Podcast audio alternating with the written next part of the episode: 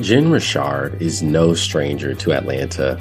She's an Emory graduate who spent time early in her career as an operator with multiple D2C e commerce startups. Today, she's a principal at LA based Bonfire Ventures, which focuses on leading seed rounds for B2B software companies. Jen and I dive deep on the current state of seed stage investing. We also talk about how founders can differentiate themselves as they pitch investors and the importance of storytelling while pitching prospective investors. Jen will also be here for Venture Atlanta this week, and she shouts out many of the events that she'll be at during the conference. This was such a fun episode to record, so let's jump right in. Atlanta Innovation Week is here, headlined by Venture Atlanta, which, for the first time in conference history, sold out two weeks early. We're looking forward to participating in this week's festivities. You can find me at several events this week, including Judging Startup Battle tomorrow evening, and then also at the investor dinner immediately following.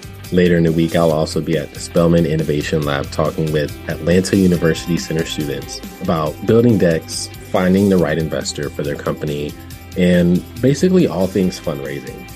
Also, Valor General Partner Lisa Calhoun will be at Venture Atlanta in the first half of the week and then making her way to San Francisco the second half of the week to participate in the 2022 Raise Global Summit. It's certainly a busy week ahead, but we're excited to see many of you out and about in the city of Atlanta. Now, back to the episode for today. Jen, so great to see you. Thank you so much for being on with us today. Yeah, thanks for having me. Excited to be on.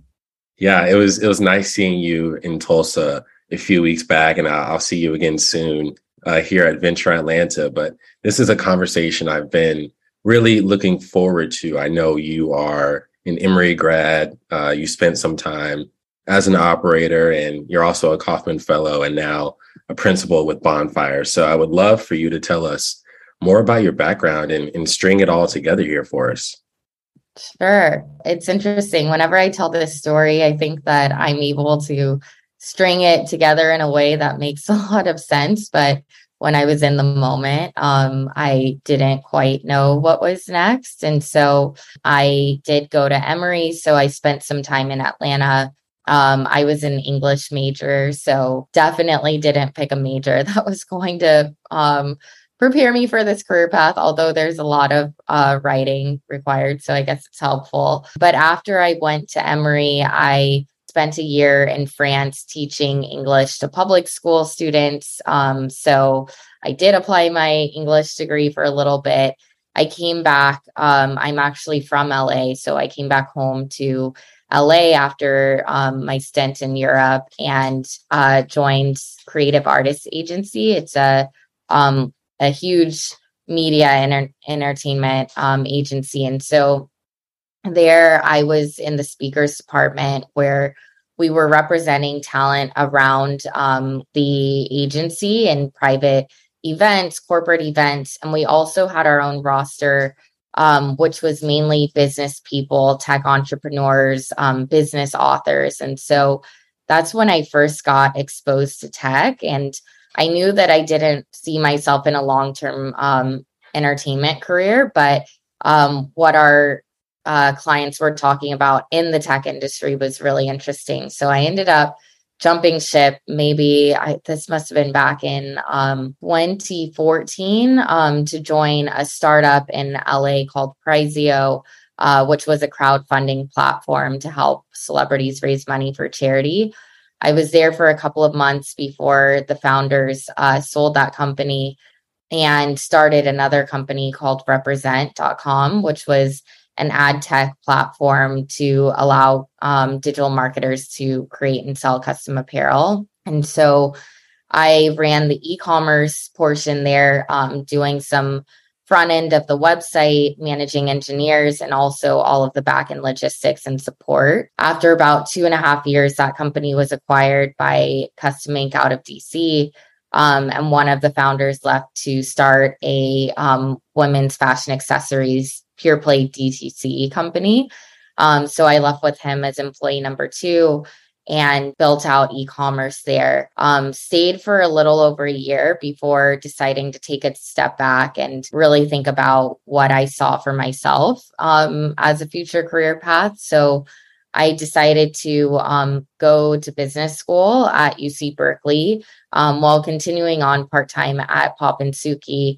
Ended up getting an internship in venture there, and um, the rest is history. I've been in venture for almost five years now and just had an incredible experience that summer during the transition.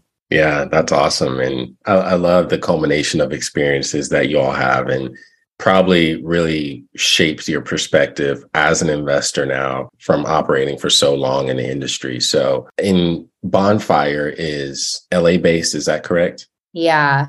Yeah, exactly. yeah. Tell us more about Bonfire, you know, the thesis, what types of companies you all are investing in, things like that. Yeah, we are seed firms. So we um, lead seed rounds in B2B software. And, you know, I think in the past couple of years, especially, um, everyone has a different definition of what seed is. And so the way we define seed is um, companies with a product in market, early traction, our entry point is usually around 500K in ARR. We are typically writing a two to $3 million lead check into a three to $5 million seed round and pricing the round, setting up the board.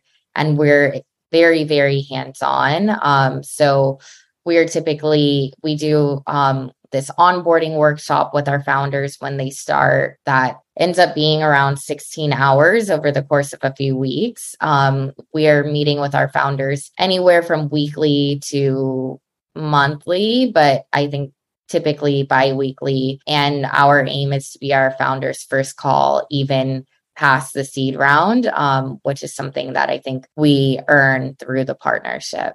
No, I love that. So yeah, you're you're doing everything you know a lead investor would do, right? Writing a larger check yeah. around, pricing around, joining the board, taking a, a hands-on approach to helping companies really at this early stage build, scale, and grow. So, you know, as you kind of think about the the various sectors that you all invest in what are like the firm sectors that you all focus on and then i'm sure like from your personal experience you probably have an interest towards like e-commerce in in, in d2c channels like that as well yeah. So as a firm, we're generalists within B2B software. So we do like enterprise deals, enterprise SaaS, we'll do like sales enablement, DevOps. Gosh, like, I mean, pretty much anything within B2B, we will take a look. I have found that pulling back and just having a little bit more of a focus on either um, verticals I'm passionate about or verticals I have experience in, it's just a better approach for myself. And so my focus is, um, as you mentioned, e commerce tech, SMB tech, vertical SaaS, which often overlaps with SMB tech and then um, more opportunistically, I'll look at anything that being led by a woman or a diverse founder. Got it. Interesting. And so, what fund are you all investing out of currently? Yeah, so we're currently investing out of um, Core Fund 3 and Opportunity Fund 2. So, we closed our core fund earlier this year, which is, I think, 168 million. Um, and then our opportunity fund, I believe, is around 60 million. And that is a growth fund that we reserve capital for our later stage companies that are performing really well, as well as a small allocation for growth companies that we missed at seed but have some kind of connection to. Yeah, yeah. Interesting. Well, Jen, you know, I you and I were catching up before the call here today and like we were just discussing how we're we're both pretty active right now on the deal front and and finding new opportunities. And you know with that comes hearing a lot of pitches. So I'm, I'm wanting to know from your perspective as an investor who probably hears you know hundreds of pitches each month you know what makes a pitch uh, stand out to you? And, and what should founders be doing to differentiate themselves in the markets right now where investors are you know on the hunt to find the best companies what can a founder do to separate themselves from the pack? Yeah, I mean, I would say that one thing that should seem obvious, but it's just not, is just bringing some energy and passion to your pitch. I mean, there are so many um, founders that will pitch me and I leave the call just kind of thinking, you know, do you actually care about this problem you're solving? Like, are you just starting this to make money? And I just don't feel that passion for what they're solving. And so I would say that's one. I would say another um, really important piece is to just really know the competitive landscape of what you're um, building in and and be sure to reference it in the in the meeting because it's just never a good look when you're in a meeting and an investor says well what about this company in your space? What do you see them as a competitor? And you, you've never heard of the company or you don't bring up com- competition because you want to pretend like there is no competition. I think that just showing that you really know this market and that you know your customer and that you know your competition is just so important. Yeah, I that's the one I hear a lot. Oh, we don't have competition. We don't have any competitors right now. I'm just like, interesting. yeah, I don't know about that. yeah. No, it's totally like, okay, well, next topic. And, you know, typically I think when an investor is bringing up competition in the space, they probably already have a list of maybe three to five competitors that are either direct or adjacent to you in some capacity. So they're they're looking to see how well do you know who else is building in this market and you know if a competitor you don't even know is there can they come up in you you know disrupt the market capture some of yeah. your market share so uh, I think that's a very important aspect of pitching that founders should really over index on because the competitive landscape is continuously evolving. There's new entrants into, into the market daily. So I think that's a great point that yeah. you brought up. Yeah. And I think one more thing is that, you know, every once in a while I will get a pitch for a company that truly doesn't have um, competition. But I think in that case, it's important to really dial down on you know what are your customers doing now and um, how are they currently solving this problem and what other tools are they kind of lacing together where you can really uh, like if there's no competition you don't want the investor to feel that this isn't a legitimate problem so just finding a way to say like this is the pain point and if someone hasn't solved it already this is why it's a huge opportunity to solve. And this is why customers are not content with the status quo. So hopefully yeah. that's helpful. Yeah, like you said, there there will be instances where there probably is no competition, but I think that's the opportunity for you as the founder to really talk about your wedge into the market and why you're going to be the one that customers call on to solve this problem that is being used by antiquated manual solutions right now in the market. So, yeah, yeah, yeah. great call out, Jennifer. And I know you also were on like a panel or a webinar a few months back talking about the importance of storytelling while pitching. I would love to get some of your insights on how founders can, can sort of paint this arc of of the the customer journey through their pitch. Yeah. So at Bonfire, one of our um, partners, Brett, who's also going to be in Atlanta for Venture, he actually has a blog post about this, and he's very passionate about it. And um, and it's just something that we really try to um, inspire into our founders is that storytelling is just everything, and um, we have to story tell when we pitch to LPs, limited partners who are our investors um, founders need to be able to tell a compelling story um, to get us excited. Founders need to be able to tell a compelling story to get customers excited. And so I think it just speaks on just this broader um, notion of storytelling when you have a limited amount of time to um, deliver a message to an important potential stakeholder how are you going to get that done? What elements do you start with? You know, like what's your middle? What's your hook at the end? I mean, it's even something as simple as, you know, what is your last slide in your deck? Is it a call to action? And I think that, you know, the deck itself is so important when it comes to storytelling that you think about, you know, if I were to send you a company that I'm interested in investing and I want to pull you in, a lot of times you're looking at the deck with no voiceover. And so, how does your deck alone just tell a story that you're not able to um, to speak over and how does it get people excited and so when we talk to our founders about pitching even as they go into later stages we really want to focus on, you know, even if you're having a conversation with someone, how are you making sure that you're just telling a compelling story of where you've been, where you are, and where you're going that will get people excited to want to take more meetings and go back and tell their team.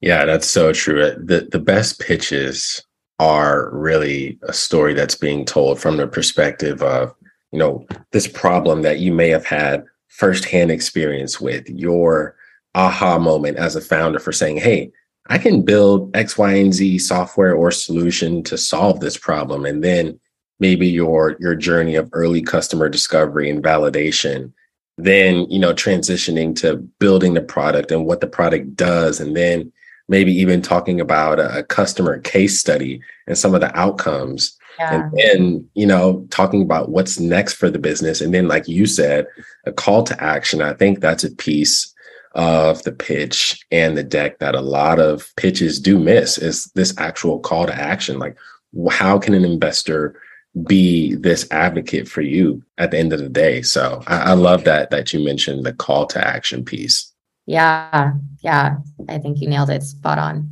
yeah and so you know, I want to transition the conversation here a bit. The the markets are in a pretty interesting place, right? You had a lot of federal stimulus that was pumped into the market over the last couple of years.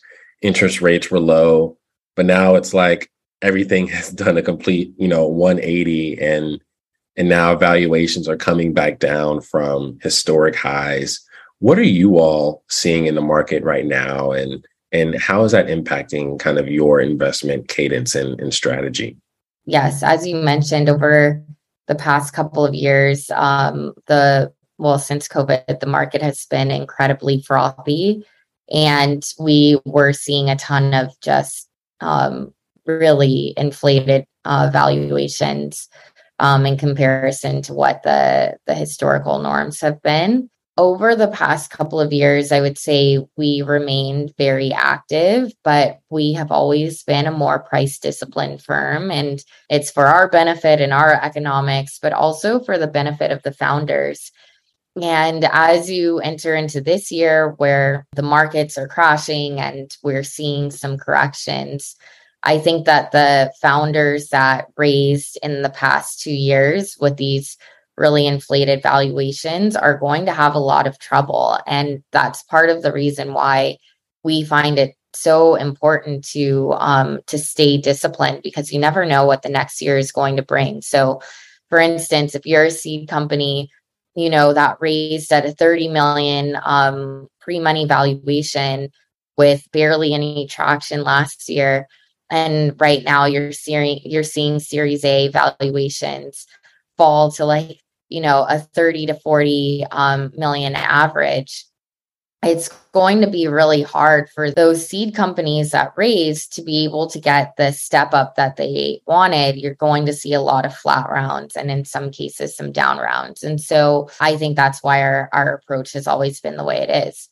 With that said, you know, this year we have continued to be very active in the market. As I mentioned, we have a new fund um, and so we have money that we need to deploy. But we've also seen a lot of really great opportunities. And so we're continuing to invest. We're continuing to stay price disciplined, although that has been easier, of course, this year because valuations as a whole have um, have fallen and it just sets our companies up for success at the next round because um, i think we have an 80% graduation rate from seed to series A. And so we're continuing to see our companies get the markup that they want and just continue to show progress, hit their milestones. And so um, when it comes to our the later stage companies in our portfolio, um, you know, it's a bit of a different story. I think seed has seed and pre-seed have been somewhat protected. I think when you start looking at Series A and beyond, mm-hmm. you know, a lot of later stage firms, um, Series A and beyond firms have just been um, a lot less active this year, waiting to see um, what's going to happen in the market. A lot of company, the the best companies will always be able to raise, but I think a lot of the companies that you know have struggled or um, haven't quite hit the growth milestones that they need are having trouble raising, and so our advice has been, you know, like do some RIFs, um, reduction in force layoffs, find ways to save money, reduce burn, and extend your runway and try to hold out for as long as you can and in hopes that the market will change. But we're also realistic in that this might be the reality for another two or three years. So it's tough to give advice um, for the companies that are impacted the most.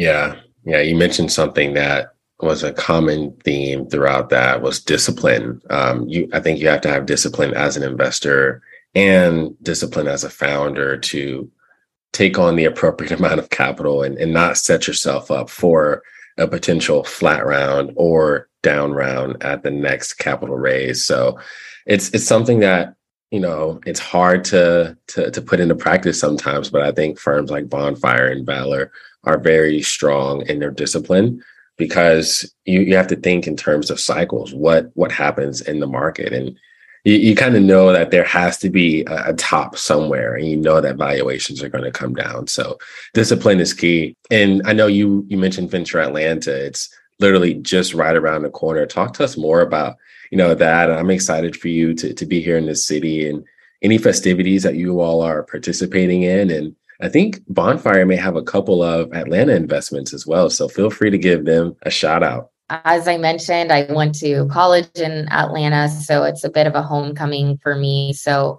really excited. And just to see, um, you know, from 10 years ago when I was in school to um, what the tech ecosystem is looking like now in Atlanta is just really exciting. And um, I'm really excited to see where the ecosystem is going. We do have two investments in Atlanta that we're excited to board and see in person. Um, one is Flowpath, which is in the facilities management space, and the other is Tourial, which is helping your like software companies provide a hands-off demo um, on their website. Um, really cool product. So um, shout out to both of them. We are starting to just see more and more opportunity come out of the Atlanta market. And um, that's why we are so excited to go to Venture Atlanta, um, you know, get our feet on the ground, meet more people, um, meet with founders while we're there, and just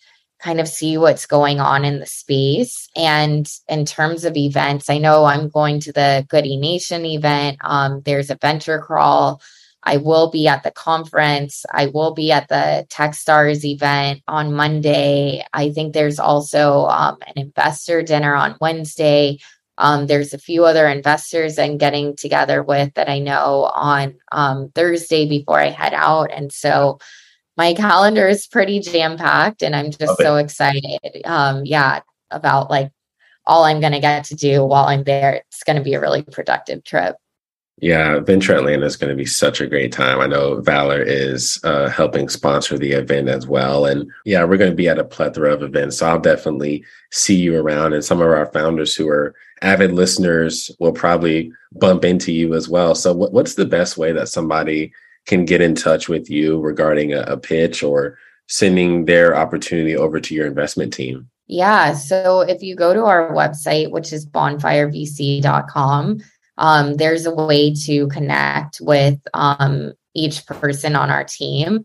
Um, and a way you can also, I think, send a general email. I think that that's the best way. And, you know, we all are generalists, but we also each have different specialties or different backgrounds that lend more to certain categories than others. And so I think that going back to the pitch point, I think that that's another tip I have for founders is if you want to connect with a firm, try to find a person on the team that you have the most synergy with. So maybe you went to the same school as them. Maybe they worked in the category you're building in. Maybe they've spoken on a podcast like me and SMB Tech. Like mm-hmm. if you're um if you're building a SMB Tech um com- like product, then please reach out to me. And so try to find someone that that you think will resonate with your problem the most. Yeah, because it's like when you get a cold outreach that's like so generalized and it's just like, ah, okay, let me read it. You know, you read it, you take yeah. it. Like when you get something that's like, hey, Jen, I, I love that you're on the board of X, Y, and Z company. You know, we're building in a similar or adjacent space. Would love to yeah. get thoughts. Like thoughtfulness goes a long way, especially when you get, you know, 10, 20, maybe 30 inbound pitches a week. It's it's like, how do you separate yourself as a founder? Totally. Cold outreach. So Agreed. Yeah, Jen, you, you really dropped uh, some gems today on the podcast. So I appreciate you joining me and looking forward to seeing you soon at Venture Atlanta. Thanks so much for having me. And yeah, see you in a little over a week. Thanks, Jen. Take care. We're thrilled to have you as an Atlanta Startup Podcast listener. To help you get the most out of the experience, let me invite you to three insider opportunities from our host, Valor Ventures. First, want to be a guest on this amazing show? Reach out to our booking team at atlantastartuppodcast.com. Click on Booking. It's a no brainer from there. Are you raising a seed round? Valor definitely wants to hear from you. Share your startup story at valor.vc forward slash pitch. Are you a woman or minority led startup? Valor's sister program, the Startup Runway Foundation, gives away grants to promising startups led by underrepresented founders. The mission of the Startup Runway Foundation is connecting underrepresented founders to their first investors. Startup Runway finalists have raised over $40 million. See if you qualify for one of these amazing grants at startuprunway.org. You can also sign up for our next showcase for free there. Let me let you go today with a shout out to Startup Runway presenting sponsor Cox Enterprises and to our founding partners, American Family Institute, Truist, Georgia Power, Avanta Ventures, and Innovators Legal. These great organizations make Startup Runway possible. Thanks for listening today, and see you back next week.